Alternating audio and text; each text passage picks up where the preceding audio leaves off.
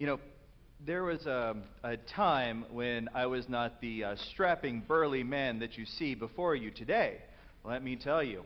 Uh, back whenever I was a kid back in school, I was always the uh, the nerdy kid, the uh, the one who is always like nose in the book, didn't really do a lot of uh, sports or anything like that, and there were reasons for that. But one of the things later down the line is I lived in California, and for some reason those Californians just love to be outdoors. I don't know, it's like they have a pretty countryside or something, assuming nobody's burning it down. Um, but with it though is that when I was there, there was a girlfriend of mine that wanted to go walk around, do an eight mile hike around Mount Diablo. Now, Mount Diablo, the mountain of the devil, if you will, it, it actually was a very pleasant place. Um, it was right there in the East Bay of San Francisco, and I, was, I would see it from a distance every day. With it, though, is I had never gone on an eight mile hike before. I, I was in my late 20s, and I had never done an eight mile hike, and I'm just thinking to myself, what crazy person thinks to do this? I have a TV, there's a coffee shop, why am I going to be going on an eight mile hike? But as I'm thinking about it, and I think to myself, you know, self, you should probably get a little bit more exercise in, be a little bit ready for it. Exactly. And so, what I started doing is most days of the week, I would go for a walk around the neighborhood. Nothing too crazy, maybe two or three miles, but just enough to start getting comfortable with it and used to it. So, it was a day to go up on the mountain, and we are going to go on this hike. And we invited a, a friend of ours to come along as well. And about halfway through, our friend just was done. There was no more hiking at that point. And it's like, oh, oh, okay, there's another four miles to go. I, I'm, I'm here. Just leave me to die. And it's like, dude, you can see a Starbucks over here. You're not going to die. It's going to be okay. But he wanted to just go ahead and stay there. Okay. Well, we're going we're gonna keep going. And then three quarters of the way through, my girlfriend was just done. She ended up messing up her ankle. It was not good at all. And so there I am, the, you know, city kid from Houston with like absolutely no mountains whatsoever. Finally get to the end, and I'm like, okay, great. I need to get my car. I'm going to drive over. I'm going to pick them up, and then realize that my friend had put my keys in his backpack.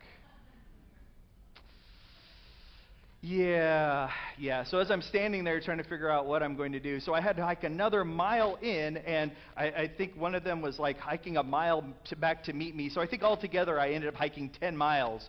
And oh my word, it's the last time I think that friend of ours went hiking with us ever again. But one of the things that was amazing about this is that in so doing, this ended up leading to a pathway that led to other work that I wasn't ready for when I was a kid. When I was a kid, I, I did Cub Scouts, okay? And I made sure I got every one of those little pins, okay? I, I got, got all the check marks, made sure that, that I got signed off, that I accomplished things. But at the end of the day, I also knew deep in my heart I'd never make it in the wilderness at all. And I realized I didn't want that to be the rest of my life. So uh, when I was uh, teaching, I joined a, a, backpacking group out of the school. And so while the kids were learning how to backpack, I was learning how to backpack too. And ended up, because of that, I got to go to Glacier. I ended up going to Donner. I, I went down to Guatemala and went up to uh, Mount Acatenango.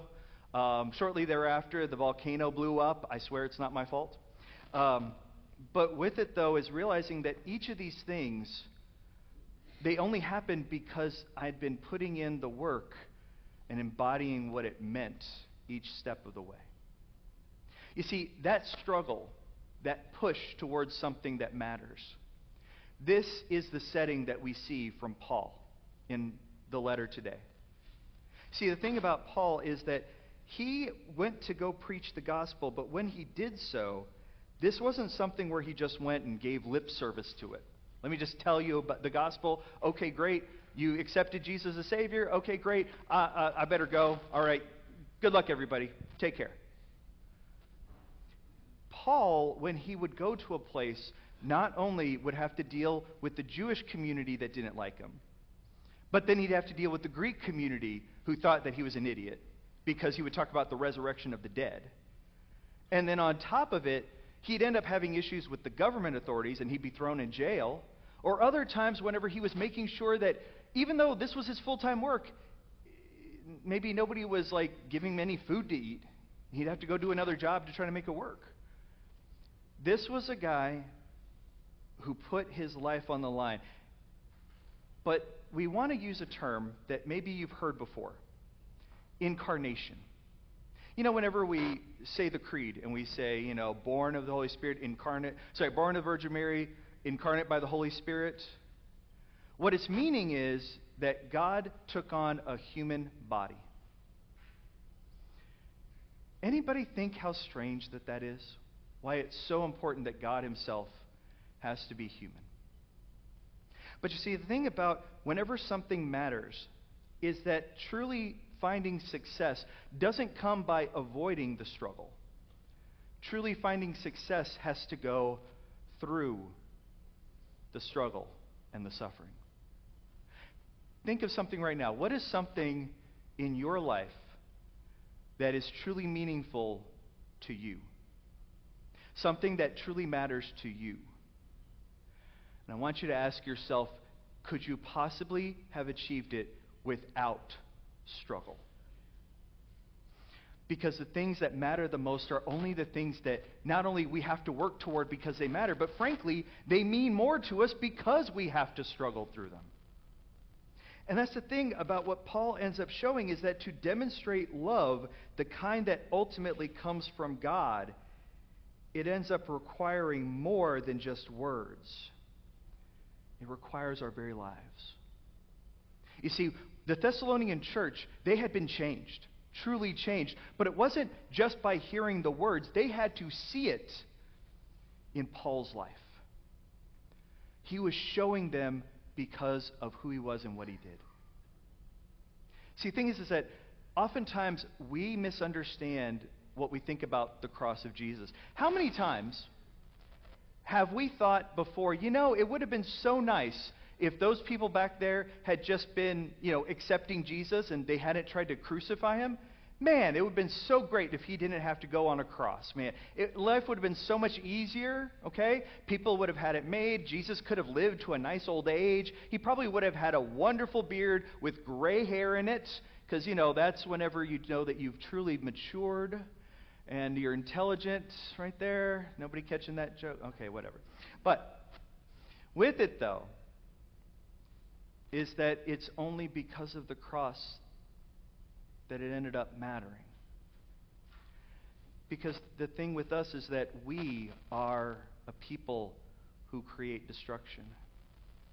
So only by going through the very destruction that we cause can God actually provide the salvation that we need.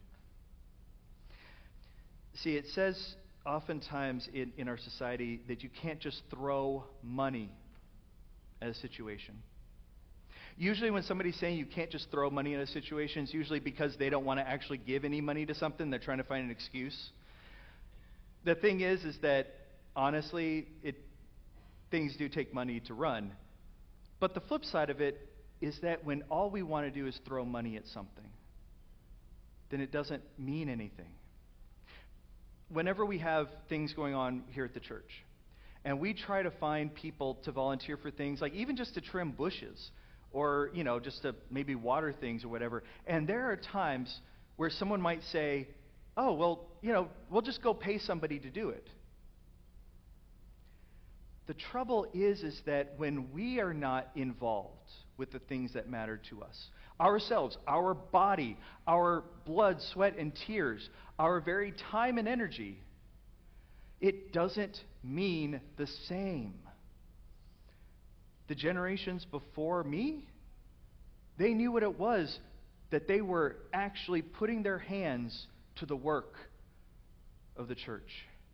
And we've lost sight of that oftentimes. My generation, the one after me, the one after them,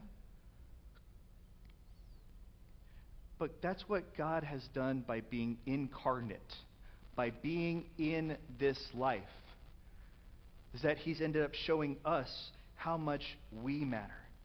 You see, the people who actually know the most about a situation are the ones who are actually feet on the ground in the middle of it. Whenever we went through all the initial stuff with COVID and stuff like that, how many people thought that they were an expert? I mean, it's like, oh, I've got it all figured out. Either elected officials who thought that they were like super smart and everything, never had a doctorate degree whatsoever, or the person next door to you who was like, uh, you know, just spray some Windex on it and you'll probably be fine. All of the Greek wedding fans, I caught you. I caught you.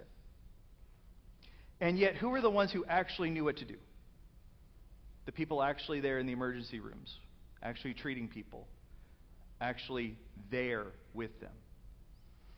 And the truth, even now, we hear everybody's got commentary about Israel and Palestine. Everybody knows this is why it happened. That's why it happened. This is the only way to fix it. That's the only way to stop it.